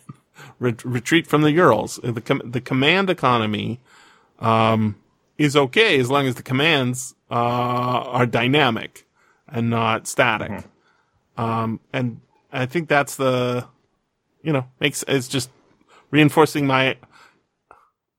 I, I used to argue with some, you know, back in the atheist days. Uh, not that I'm not an atheist now. It's just uh, on the internet. It was fun to argue with people about stuff like this because it sort of clarifies your own thinking. And there was a guy who's like, no, you have an ideology. I'm like, I'm pretty sure I don't.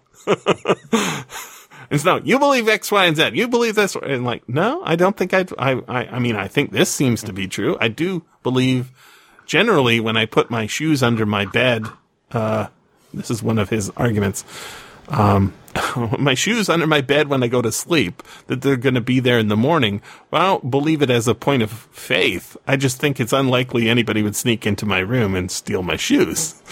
But they might mm-hmm. still do that. And so when I look under my bed in the morning to put my shoes on, uh, if they're not there, my world isn't shaken to its core.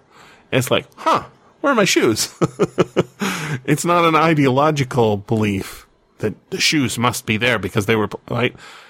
And yeah. a, a, lot of what's going on is is is like willful blindness, right? Any blue will do.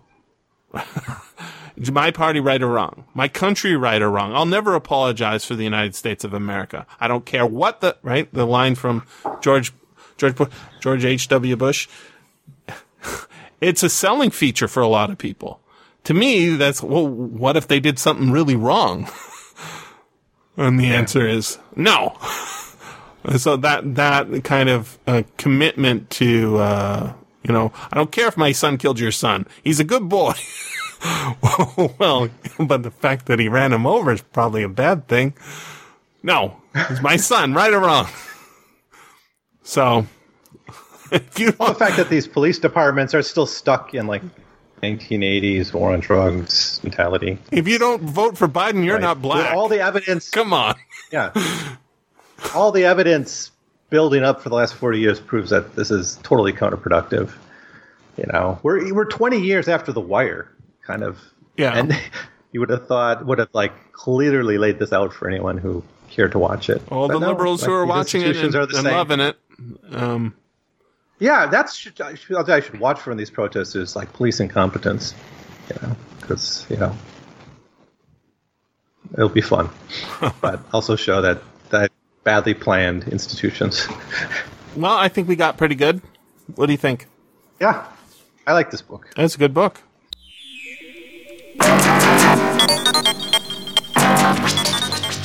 This has been the SFF Audio Podcast. Please join us at www.sffaudio.com. And thanks for listening. If you enjoyed this podcast, consider becoming a patron at patreon.com forward slash SFF audio. finally, ha- it's finally ha- finally happening. Sort of. Yeah. We'll see. I'm gonna put my headphones on and then uh, uh, I don't think uh, Will's going to join us. He's busy uh, uh contributing to the mess. oh, really? Uh, I think so. Yeah. Well, that's good. Yeah, he's uh, doing legal observer stuff. Mm. I don't know if I don't. I don't. Didn't seem that exciting on his end. He was like supervising a colleague's car breaking down. Um, and uh, I don't know. I don't know how big it was in uh, Kentucky. Uh, right. Yeah, didn't, that didn't show up on the map too much. No. Okay. Is there a map? Yeah. Well, I that well in the map of all the protests. I found yeah. it somewhere. Okay. There's a lot going on. yeah. I think there was uh, uh, some Black Lives Matter ones in Vancouver and Toronto as well, which is cute because we're like, we, we too, you know, and it's like, yeah, which is cool. But My mom just sends me my mom with Bush derangement or Trump derangement syndrome. Yeah. Sends me the sends me a Facebook message saying something like, "This is all the the attorney general's fault." uh, don't think so. she's like so clueless about this. It's hard. You know, it's it's like these are deeply rooted systemic issues. You know, it's Yeah, and there's just one thing. there's a lot of uh, just not like the one that I saw yesterday that um, really annoyed me was uh, I think it's Jonathan Chait. He's Yeah. a New York Times uh, opinion writer, quote unquote, and he uh, he was writing about let's see what was it. Uh, maybe it wasn't yesterday. Maybe it was two days ago. It was uh, the uh, transcripts show Flynn uh, lied to the no Flynn was co- colluding, quote unquote, colluding with the Russians, and what this is the old story that we heard before. Um, so I, I- I did a lot of work to dig up those transcripts everybody's quoting from. I'm reading and reading and reading and like, no, it's exactly what what Max Blumenthal and the other people all said. He he's he, uh, he's the incoming guy, right? He's not actually taken office yet. So, um, on December 29th, Obama lays some new sanctions on Russia. And he calls up the Kislyak guy and says, look, uh, we know you have to retaliate. Um, but we're hoping that you won't, uh, re- retaliate more than, uh, you need to so that you don't box us in. Right. and so they're, they're saying that that's colluding. it's, uh, it's definitely undermining the outgoing administration's idea of let's go to war with Russia. Yeah, let's let's uh, escalate things with uh, nuclear power. Come on, it'll be fun. Um, but that's not colluding. He didn't actually say if you do this, uh, we'll do this. And they're saying, oh, under the Logan Act, um, he's uh, as a uh, non-governmental person at that time. He was right. Uh, he he is committing a crime actually he's saying when we get into office we're hoping to work with you this is exactly like what um, it's actually way less than what reagan was accused of uh, for the hostages right seems yeah. to me That was so I was like, uh, I just, and so if you like, uh, somebody I follow retweeted that stupid Jonathan Twait thing, Twait, uh, Chait thing. So I had to, it's in my feed. I'm looking at it. I'm like, pretty sure this is bullshit. So I spent like half an hour fucking looking it up, reading the stupid article that says collusion at the end with quotation marks around it. And the, the quotation marks come from the writer of the essay, right? Rather than anywhere in the, in the thing. Um, and it's the like the last word or something. And it's like, yeah. So you just wrote to the headline and you're trying to gaslight, you're lying to your own audience yet again. And so, yeah, if you're a person who's just angry at everything around you, I was thinking how much this is like, um, mom and dad are both drug users and they're both stealing from your trust fund. and, uh, you're siding with one of the parents because one of them is nice. well, she, she's saying, your dad's so mean to me. it's like they're both drug users. Don't, don't pick sides, you know, get together and vote third party or don't vote at all. I, I just I can't believe how much like the people in my life they think that if like Biden's just elected, then oh, Jesus. you know it's going to be They can't feel some it. It must be. rejuvenation. Right. Like, the decline of the American empire is going to be stopped by a senile old man becoming president just because he's a little bit nicer on Twitter. He's not that much nicer. What was the one Yeah. he said? If you don't vote for we me, you're people not not black. to vote for him. Yeah, no, no, he says he, he says uh, to somebody named Charlamagne tha God, um, some podcaster guy, uh, he who's saying, you know, uh, I want to vote for you, but you you have to understand my position. Um, and Biden's like, I gotta go. My wife needs the Skype or whatever it is, and um, and so he says, just understand this: if you if you don't vote for me, you're not black. and Charlamagne tha God's like, no, no, you don't understand. What we want is some concrete things. it's like he wasn't Yeah. reacting to it like, uh, you racist son of a bitch. It's just he's so out of touch. And that's basically, I think, the issue for a lot, a lot of people. They're just so out of touch.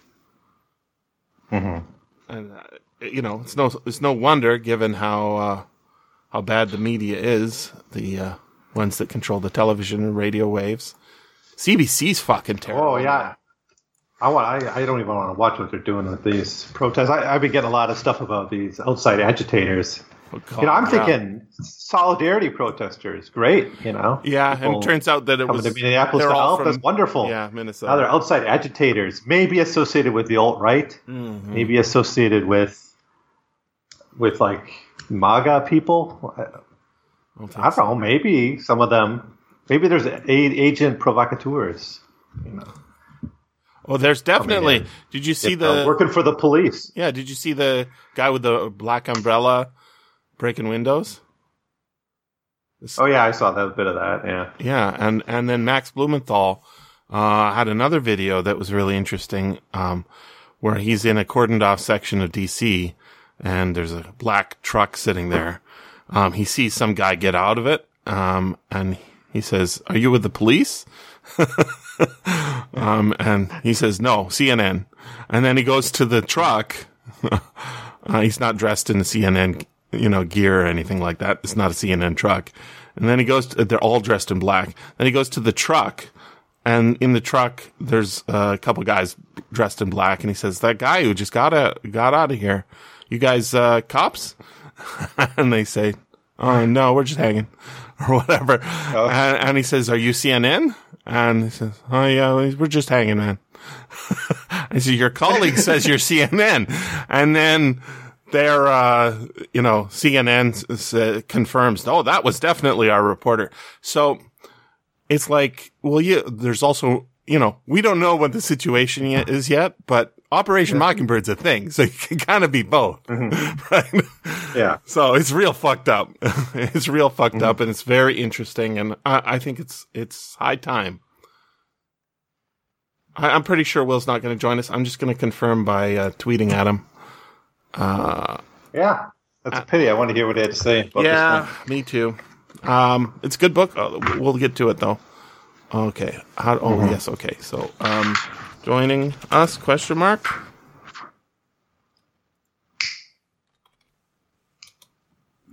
Send.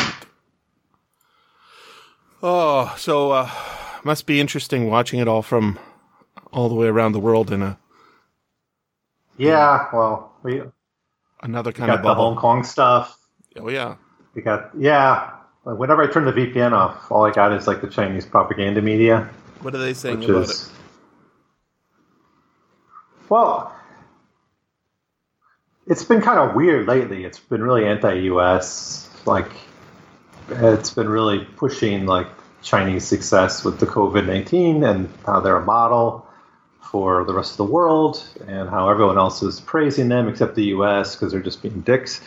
Um, and you know, with the U.S. trying to punish Hong Kong, or they're really trying to punish China, right? By getting rid of Hong Kong's special status, and it's it's like, oh, U.S. is interfering. I kind of agree, though, with the State Department on this. That if if if you're not going to have a special autonomous region, you know, you're kind of having your cake and eat it too. If you're getting all the special trade privileges. Mm-hmm. So I'm kind of cool with them saying, okay, you know, Hong Kong's like just basically part of China now for all intents and purposes. That's what China wants. Yeah. Well, I, it was it was really just a delaying tactic, right? So it, it's going to happen one day, and it might as well be now. Here's here's my thought on that. Actually, I think I, one country, two systems. When it first was established by Deng Xiaoping, even before the Hong Kong handover, it was always the olive branch to Taiwan. Mhm. So that was Like you could be you could be part of us. Well, it was, that was the, plan for Taiwan back when it was still the KMT running Taiwan. That well, we'll we'll get them to unify on you know one country, two systems, and then they kind of try it out in Hong Kong. But I, I think now they know Taiwan's lost.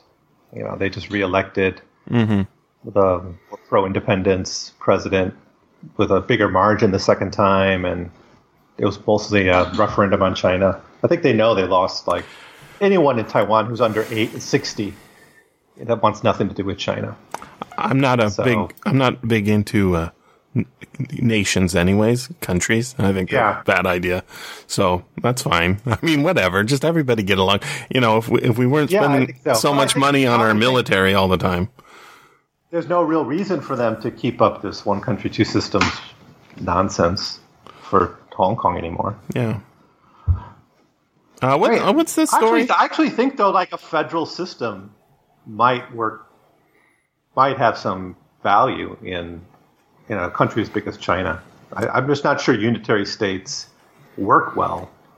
I mean, the Soviets under Stalin were sort of a tried to be more of a unitary state. I think we're I think we're straying into uh, our Yeah. our show territory. So why don't we why don't we start? too much into ethnic policy at all, but it's kind of went back and forth. It was a union of, of republics, right? Mm-hmm. Union of different nations. And Uh. China doesn't really have that because it's like 94% Han Chinese. It's still so big, though, and it's so diverse across the provinces, you know, that. And, and they're kind of doing this with like the special administrative regions, the special economic zones. They're kind of saying, "Oh, you, you, this province will try free market. We'll keep more kind of central planning everywhere else." It's they sort of do this, but they still have this kind of fetish for unity. You know, everything kind of must be unified, and all power has to flow from Beijing. I don't know. It's just their kind of political culture, I guess. You ready? Let's do this thing.